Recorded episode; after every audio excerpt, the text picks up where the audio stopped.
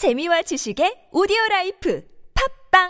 오늘의 이야기입니다. 4차 평화 협상을 통해 양국의 이견을 좁히면서 약간의 진전의 분위기를 풍기던 와중에 젤렌스키 대통령을 암살하기 위한 암살단이 체포되었다는 소식입니다. 지난 3월 초 타임스에서는 젤렌스키가 2월 마지막 주에만 3번의 암살 시도를 겪었다며 이들은 젤렌스키 암살을 위해 크렘린궁이 후원하는 바그너 그룹의 용병과 체첸 특수부대의 병사들이라고 보도한 바가 있는데요. 최근 키이우 포스트는 젤렌스키의 생명을 노리는 또 다른 시도가 있었다며 이번엔 러시아 특수부대가 이끄는 25명의 일당이 체포되었다는 소식을 전했습니다. 우크라이나 정부는 전쟁 발발 이후 젤렌스키 대통령이 여러 번의 암살 시도를 겪었으며 그 시도들은 모두 실패하여 젤렌스키 대통령은 무사히 살아남아 조국을 위해 끈질기게 저항하고 있다고 밝혔는데요. 앞서 4차 회담을 통해 민간인 대피를 통한 인도주의적 통로 설치와 우크라이나 나토 가입 시도 철회 등에는 이견이 좁혀졌으나 러시아가 무력으로 병합한 크림반도 문제와 돈바스 지역 친러 반군이 세운 루안스크와 도네츠크의 독립인정 등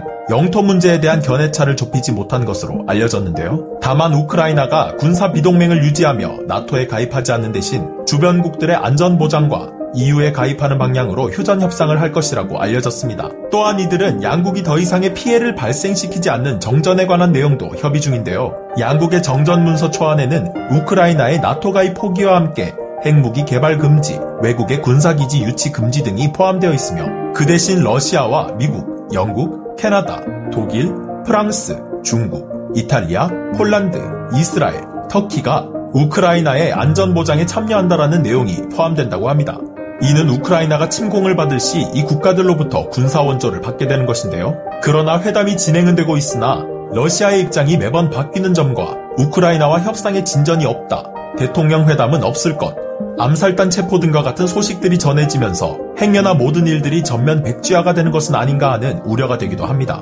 이에 한 달째 진행되고 있는 전쟁에 UN 사무총장인 안토니우 구테어스는 인도주의적 휴전을 촉구하기도 했는데요. 러시아 침공으로 수천 명의 무고한 생명이 희생되었고 1,000만 명이 집을 잃었으며 필수 인프라 시설이 파괴된 데다 전 세계 식량, 에너지 물가까지 급등하고 있다고 지적한 구테어스 사무총장. 사무총장은 마틴 그리피스 UN 인도주의 긴급구호 담당 사무부총장에게 관련 당사국들과 함께 우크라이나에서의 인도주의적 휴전 합의 가능성을 살펴보라고 요청했으며 이에 사무부총장은 가능한 빨리 러시아 모스크바와 우크라이나 키이우를 방문하기를 바란다며 휴전을 통해 적대 행위가 중단되면 필수적인 구호물자 전달과 민간인의 안전한 이동이 가능해질 것이라 전망했습니다. 오늘의 이야기. 24일 UN 측은 우크라이나에서 목숨을 잃은 민간인 1,035명, 이중 어린이 90명, 부상당한 민간인, 어린이 118명을 포함한 1,650명, 전란을 피해 우크라이나를 떠난 인구 370만 명 등을 발표했는데요. 침공 후 처음으로 공식 집계한 내용이지만 사실 발표한 숫자보다 훨씬 많은 사람들이 사망하고 피난을 떠난 것으로 알려졌습니다. 이 전쟁은 제2차 세계대전 이후 역대급 규모의 피해를 일으키고 있으며 그 가운데 전쟁으로 인해 피란을 떠난 아이들의 숫자는 피란 인구의 절반 이상일 것으로 추측하는데요. 앞선 내전과 전쟁 이후 자행되는 악례들이 말해주듯 우크라이나를 떠난 피란민들, 특히 여성과 어린아이들에게 자신의 집을 두고 나라를 피해 떠나야 하는 상처가 아물기도 전에 또 다른 상처를 입는 일이 더 이상 일어나지 않기를, 이들을 위한 빠른 대책이 필요한 때가 아닐까 싶습니다. 오늘의 이야기 마치겠습니다.